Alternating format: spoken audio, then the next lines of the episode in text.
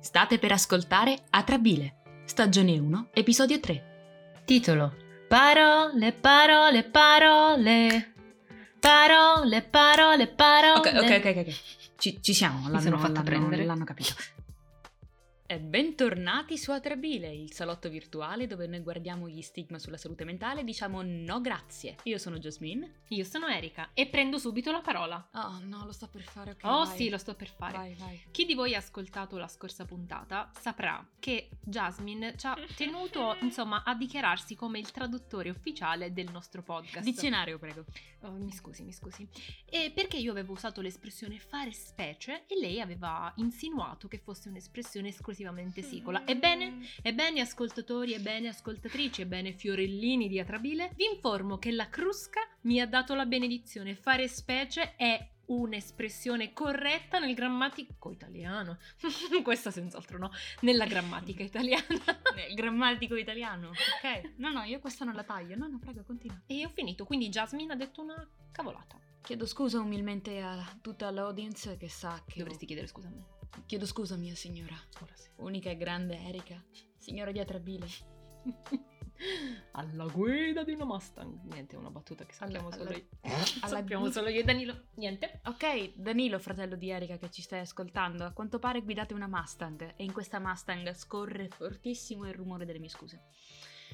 Possiamo andare avanti adesso? Certo. Ok. Spieghiamo un attimo il titolo parole, parole, parole. Parole, parole. Lo ricominciamo che poi Mina ci denuncia.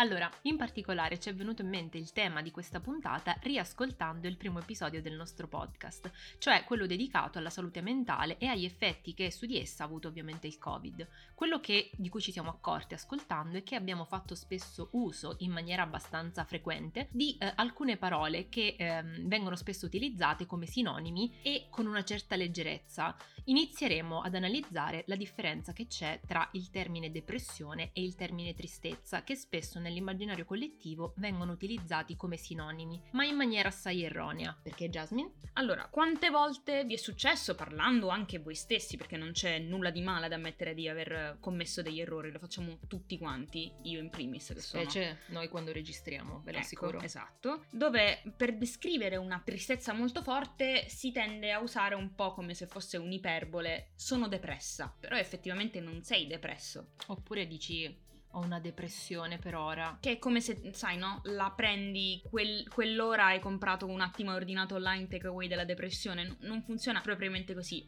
Ora, ovviamente, se soffri effettivamente di depressione può succedere a seconda della situazione che faccia un attimo up and go. Arriva e va e ritorna e scemi e non sia proprio lì fissa giorni e giorni ma anche soltanto in un blocco di ore. Questo non significa che se ti senti molto triste automaticamente devi considerarti depresso. Anche perché, seppur noi non siamo delle specialiste, il manuale diagnostico dei disturbi mentali chiarisce espressamente che c'è una differenza tra l'episodio depressivo e la depressione. Cioè tutti possiamo avere un episodio depressivo in conseguenza di un particolare stato d'animo, di una delusione, di un evento che ci ha feriti o comunque che ci ha sconvolti. Tuttavia l'episodio depressivo dura per un tempo limitato, si dice giorni, settimane. Al contrario, la depressione è uno stato psicologico ed emotivo che si protrae per molti mesi, fino a sei mesi, addirittura fino a due anni o ancora di più. Quindi la depressione è più cronica ed è uno stato di tristezza a proposito della differenza così profondo che arriva ad incidere sullo stato, sulla condizione di vita della persona,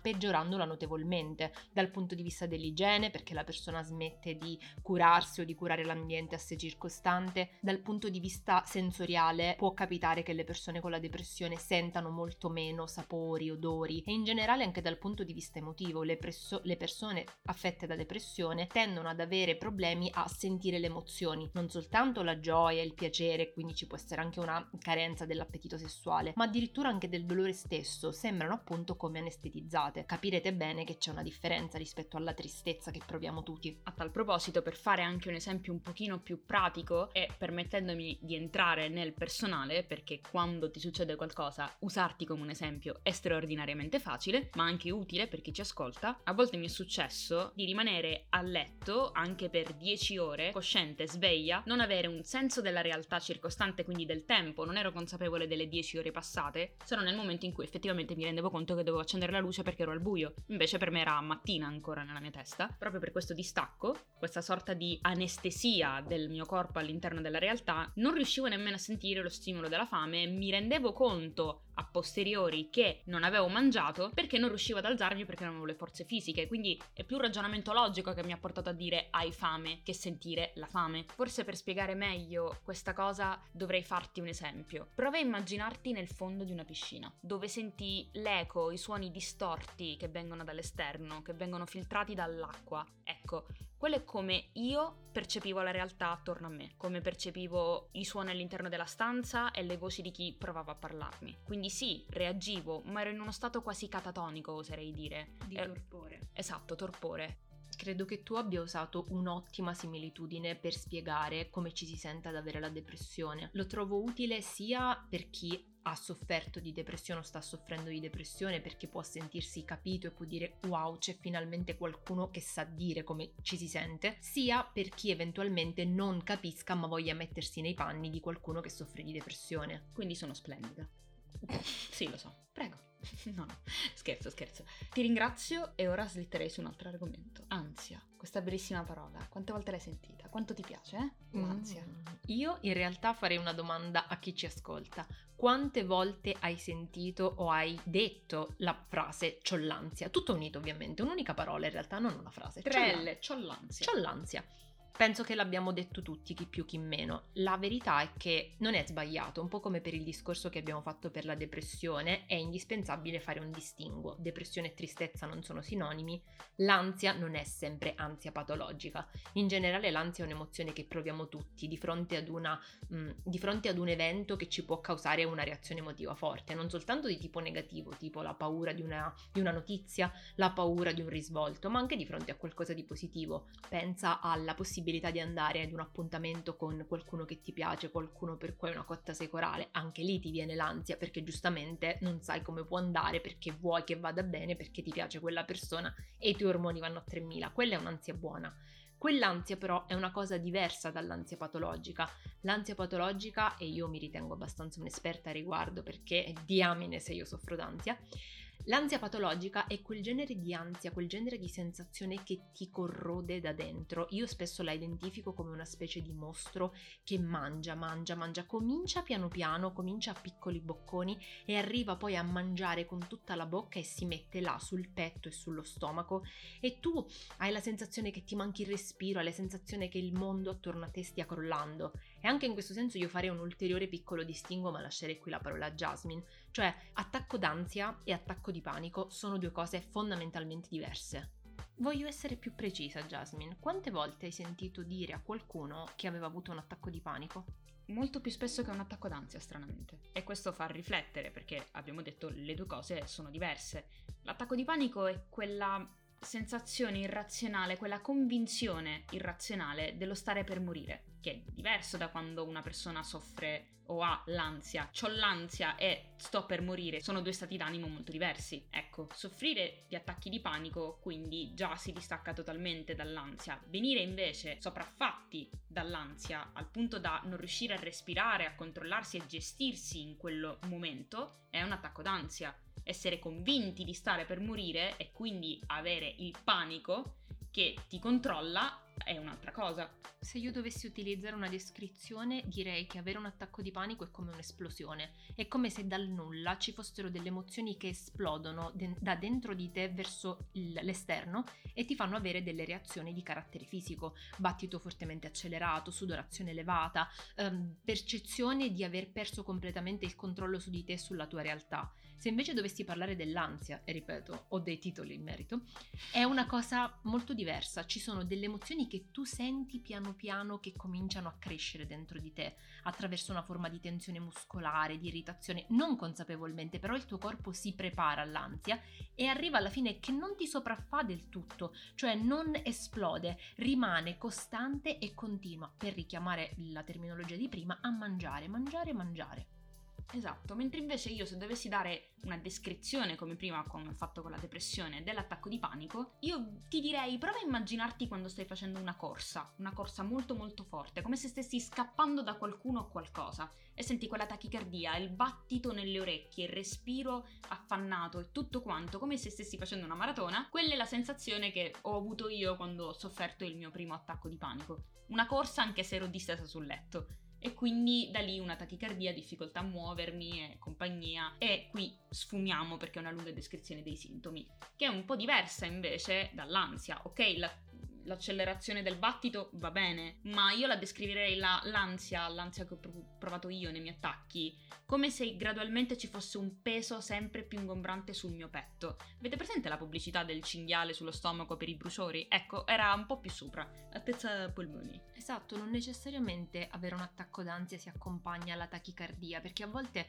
c'è gente che ti dice fammi controllare il polso per vedere se hai davvero l'ansia, ma l'ansia non funziona così, non devi essere necessariamente tachicardico, tu puoi avere delle reazioni fisiche, puoi sentire improvvisamente più caldo, puoi avere sì il battito accelerato ma anche no, puoi avere il respiro corto, ci sono tanti elementi che contribuiscono allo stato d'ansia ma non vai a controllare il battito cardiaco perché quello invece è più tipico di un attacco di panico.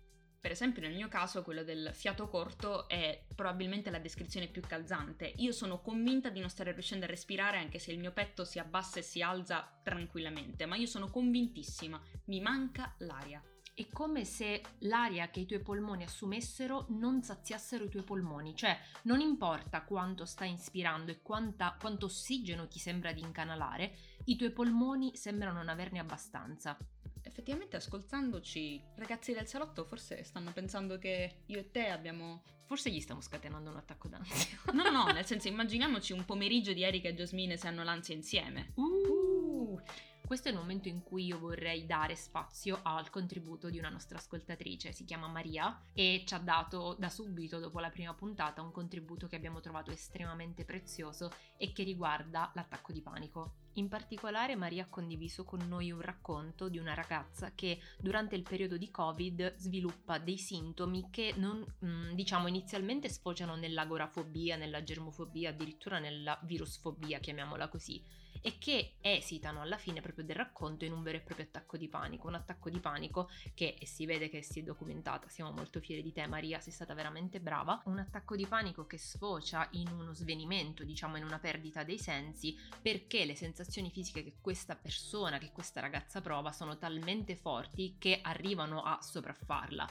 E um, alla fine la ragazza va anche a ricercare questi sintomi online perché appunto si rende conto che quello che le è successo non è tra virgolette normale, non è parte di una quotidianità, di un sistema che sta bene, ma di un sistema che ha bisogno di aiuto. E per dare una, sempre un input interno, se qualcuno ci sta ascoltando e tu stai pensando, però non è un po' esagerato che si arrivi a svenire? No, in realtà la perdita dei sensi dopo o durante un attacco di panico è abbastanza frequente, non, è, non sarà la prima e unica volta in cui sentirò qualcosa del genere. In realtà è successo anche a me di stare per svenire. Non sono arrivata con lo svenire, però effettivamente mi ci sono avvicinata, il che significa che sì, è possibile. Perché stiamo facendo tutto questo discorso sui sinonimi e contrari, manco fossimo la Treccani? Perché volevamo trasmettere il messaggio con questa puntata che le parole sono importanti. L'uso delle parole è molto importante, bisogna farne un uso consapevole e anche intelligente, perché con le parole si possono infliggere delle grandi ferite, ma si può anche fare tanto del bene, si può salvare una persona, la si può far sentire rincuorata, le si può addirittura dare quella forza che magari pensava di non avere attraverso uno sprone.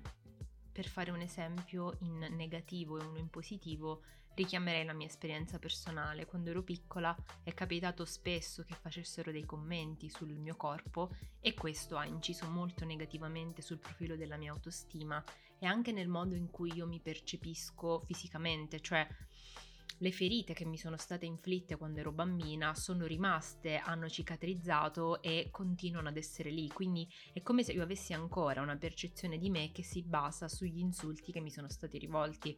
Ora non vorrei far sembrare che la mia famiglia sia un nugolo di pazzi, però ho ricevuto anche dei commenti pesanti in, in famiglia riguardo al mio, al mio aspetto fisico. Alcuni probabilmente non l'hanno fatto in maniera cattiva, però sicuramente inappropriata, sempre perché l'uso delle parole non viene fatto in maniera intelligente. Hanno fatto dei commenti relativamente al fatto che io avessi il sedere abbondante, le cosce abbondanti e sono delle cose che ancora adesso mi creano tantissimi dis- mm, mi creano tantissimi problemi di autostima, cioè io continuo a vedermi per dire, nonostante abbia perso circa 30 kg negli ultimi 4 anni, io continuo a vedermi come quella bambina che è stata insultata quando aveva 8 anni, quando ne aveva 10, quando ne aveva 12, perché quei commenti sono penetrati dentro di me e io li ho assorbiti al punto tale che adesso sono parte della mia coscienza.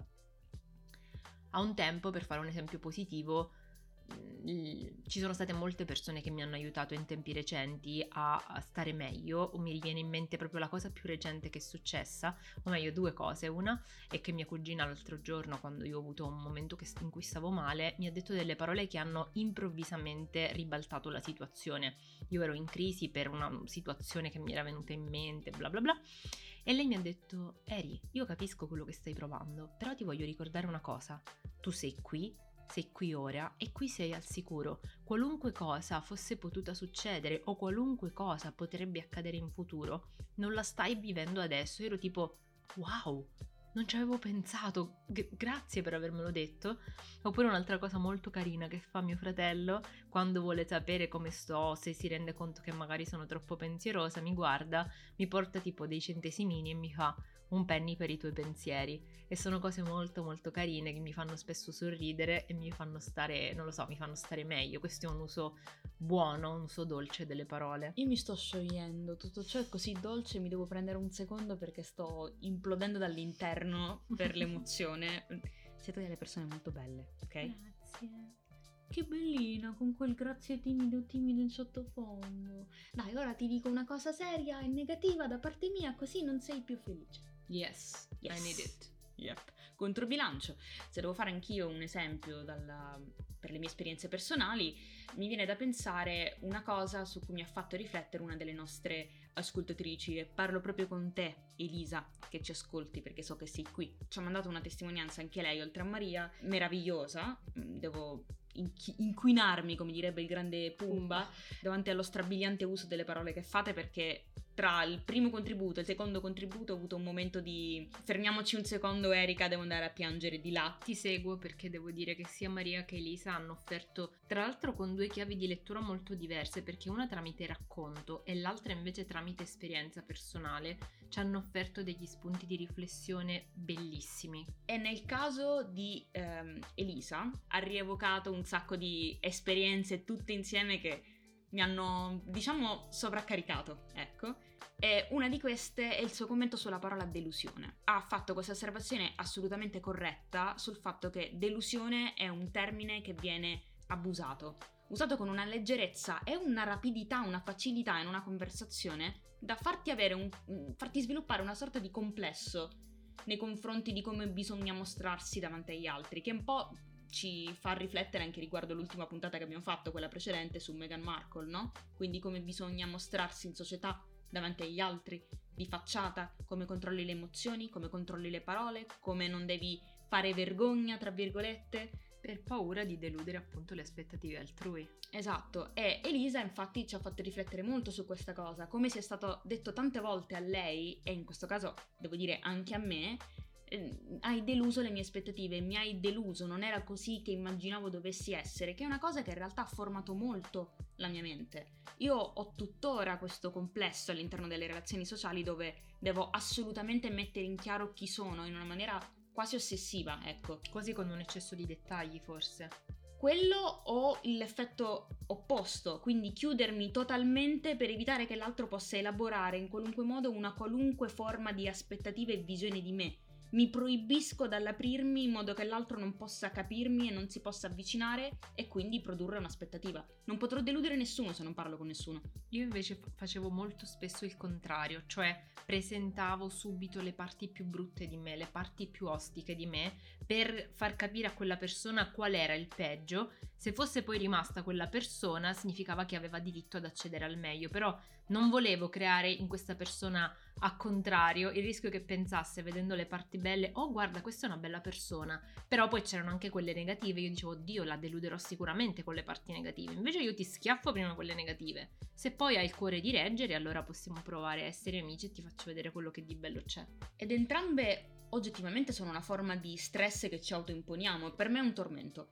È un ragionamento che ormai è talmente dentro il mio modus operandi del come Jasmine si deve muovere davanti alle persone, che io mi stresso e mi affatico e mi stanco incredibilmente in qualunque contesto sociale, anche solo per questo. Io penso sempre, ora che presento questa persona, devo essere tranquilla o devo essere composta? Ma quando sono composta è perché devo mostrarmi seria o perché devo dare quel senso di self-confidence, come se avessi grande autostima e mi so controllare, allora io non ho bisogno di timidezza e cose perché io sono assolutamente in controllo di me. Però quello porta gli altri ad avere quest'idea di me come persona matura, persona che poi per carità sono matura, ma Confermo. per alcune cose nei limiti di qualunque persona che ha eh, 25 anni oggi, perché è lunedì, il giorno in cui viene trasmessa questa puntata, quindi il mio compleanno. Tanti auguri a Jasmine. Andiamo avanti, andiamo Tanti avanti. auguri a Jasmine. Beh, questo è l'importante, questo è l'importante. Lo mettiamo di lato i miei compleanni, non, chi se ne frega. Quindi 25 anni sono mature per i miei 25 anni, sono immatura al paragone di qualunque altra cosa la società dice che dovrei aver imparato ai miei 25 anni. Quindi, ok, posso sembrare super seria, super adatta e tutto quanto, ma questo non significa che io sia pronta a sobbarcarmi di tutti i problemi degli altri, invece questa è l'aspettativa che gli altri hanno di me. Io al, al, di là di questo stavo riflettendo mentre parlavi al fatto che se il concetto di delusione delle aspettative entra subito nel nostro vocabolario per quanto riguarda il modo in cui ci dobbiamo presentare o meno, io invece ho sempre fatto un uso molto um, accurato e attento della parola delusione, cioè quando aspettarmi e quando dichiarare che una persona mi avesse deluso. Quello che ho sempre detto è che la cosa più difficile che per me sarebbe potuta accadere in un rapporto era quello di sentirmi delusa da un'altra persona. Infatti è un termine che io uso con molta cautela. Posso arrabbiarmi con quella persona, posso avere un'incomprensione, però quando dico che una persona mi ha deluso significa veramente che quel rapporto per me ha perso una grande parte perché secondo me io non penso che sia nemmeno sbagliato, io ho degli standard di ciò che mi aspetto dalle delle persone, che non significa eh, siano standard impossibili, cioè però io magari mi aspetto che una persona sia sincera, sia leale, che non ci siano giochetti quando in un rapporto con un'altra persona, un rapporto di qualsiasi tipo. Se questa persona fa mancare per me questi capisaldi in un rapporto, io automaticamente mi deludo. Ora non è che io lo impongo, perché non impongo a nessuno nulla, però se io instauro con te un rapporto e ti do tutta la mia sincerità, mi aspetto, sempre per rientrare nel concetto di aspettativa, che tu faccia lo stesso proprio per parlare delle sfumature di significato delle parole. Avere l'aspettativa, un'aspettativa qualunque un, su un qualcosa, un evento, una persona, è naturale, è legittimo ed è una cosa che sorge umanamente spontanea. L'errore, secondo me, non sta nell'avere un'aspettativa, ma è nell'imporre l'aspettativa che si ha di quella persona e quella situazione su queste. Quindi è normale che la prima, continuerò a dire è normale in ripetizione, chiedo scusa. Come si suol dire la scorsa puntata. Esatto, sempre un'espressione che ritorna calzante. Ehm, io ti incontro, ho la famosa prima impressione. Ovviamente devo rimanere con la mente aperta che questa possa venire stravolta e possa cambiare nel tempo.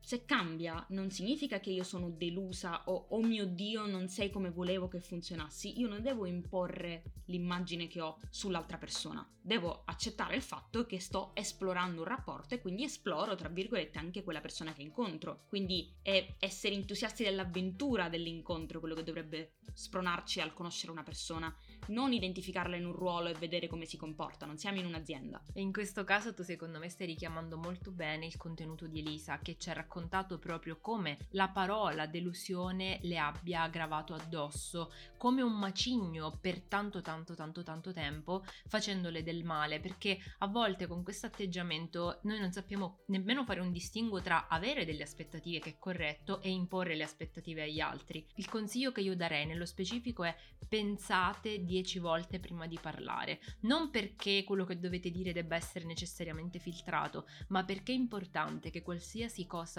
tu dica a qualsiasi altra persona sia valutata nel contesto, cioè Una frase che mi piace tanto è non sai mai quale battaglia stia combattendo la persona che hai di fronte, proprio per la storia che dicevamo anche nell'episodio su, Mega, su Meghan Markle di come appariamo e vogliamo apparire di fronte agli altri perché è questo che la società si aspetta. Siccome tu non sai mai cosa ci può essere dietro un sorriso di una persona, non pensare che le tue parole possano essere dette con superficialità. Un insulto oppure una parola sciocca come ah ti vedo che hai preso peso su una persona di cui non sai niente potrebbe essere veramente stravolgente. Quindi in qualsiasi occasione tu ti trovi, mia, il mio suggerimento è quello di mostrare gentilezza e certe frasi a cui siamo abituati come eh, il mamma come ti trovo bene, sei dimagrita, sei fantastico oppure eh, ti vedo stressato, hai un aspetto un po' dimesso, sicuro che stai bene. Eh, tenetele per voi, usatele diversamente. Rielaboratele, ecco perché ci sta essere preoccupati o voler fare un complimento a qualcuno, ma anche lì è tutto molto soggettivo, quindi usiamo espressioni un po' più neutre. Chiedere come stai a qualcuno può significare già tanto. Capisci se quella persona ne vuole parlare anche dalla reazione, se non ne vuole parlare, come si è detto nelle altre puntate, si rispetta e si ha pazienza.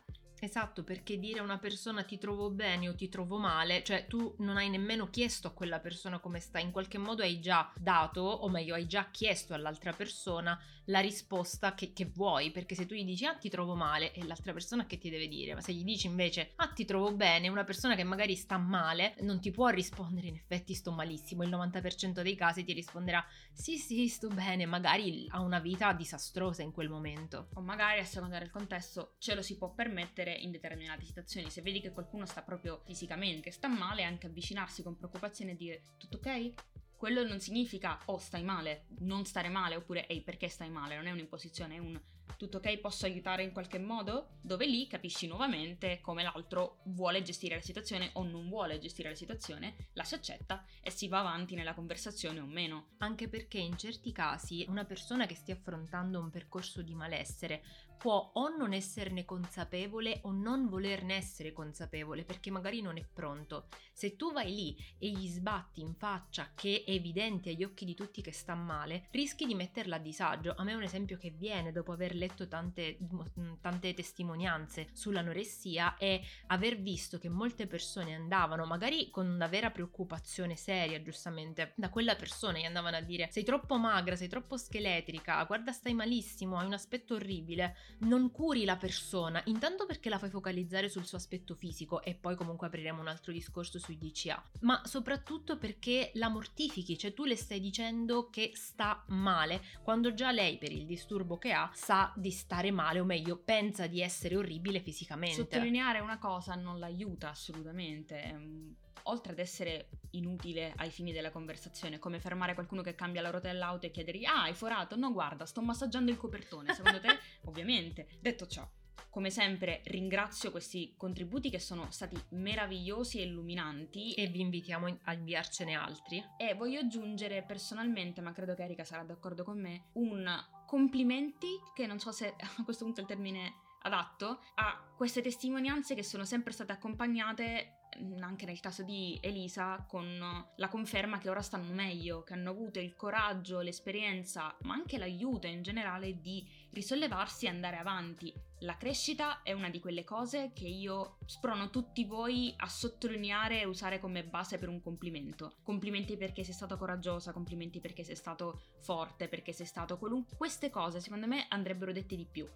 Io un complimento lo faccio a Maria perché una cosa che mi è piaciuta nella premessa al racconto che ci ha rivolto è stato Volevo scrivere di questa cosa, non avendola mai provata probabilmente, però mi sono documentata tanto prima di scriverla ed è una cosa bellissima perché, e questo è quello che diciamo del podcast, non è soltanto per chi soffre di qualche disturbo o soffre un momento di difficoltà psicologica, ma è anche per chi non ha mai capito ma vuole capire perché questo potrebbe aiutare gli altri. È molto importante documentarsi e a proposito dell'uso delle parole, la parola più giusta o comunque la frase più giusta che voi potrete potreste usare per avvicinarvi e per farvi sentire di supporto a qualcuno che sta male è semplicemente chiedere come stai, posso fare qualcosa per te. Assolutamente, ed è una conclusione stupenda. E quindi io vi ringrazio e ti ringrazio per la tua apertura all'ascolto, ma soprattutto in questo caso alla parola. Anch'io ti ringrazio. Ah, vabbè, ti, ti ringraziamo. Chiedo scusa, ti ringraziamo. L'uso delle parole è importante. Ah, hai ragione, hai ragione. Detto ciò, è arrivato il momento di chiudere e salutare e come sempre vi ricordiamo, Atrabile Podcast lo troviamo su Spotify, Google Podcast, l'ultima piattaforma, uh! Apple Podcast, TuneIn e credo che abbiamo finito. Se avete altri contenuti da mandarci, ci trovate su Instagram come atrabile-podcast oppure alla nostra mail atrabilepodcast.gmail.com Mi sa che è il tempo di salutare. È arrivato? Sì. Ci sentiamo lunedì prossimo, sempre dalla mattina, per accompagnarvi dalla colazione al trasporto per il lavoro e la scuola. E. Parole, parole, parole. ciao! Ciao ciao!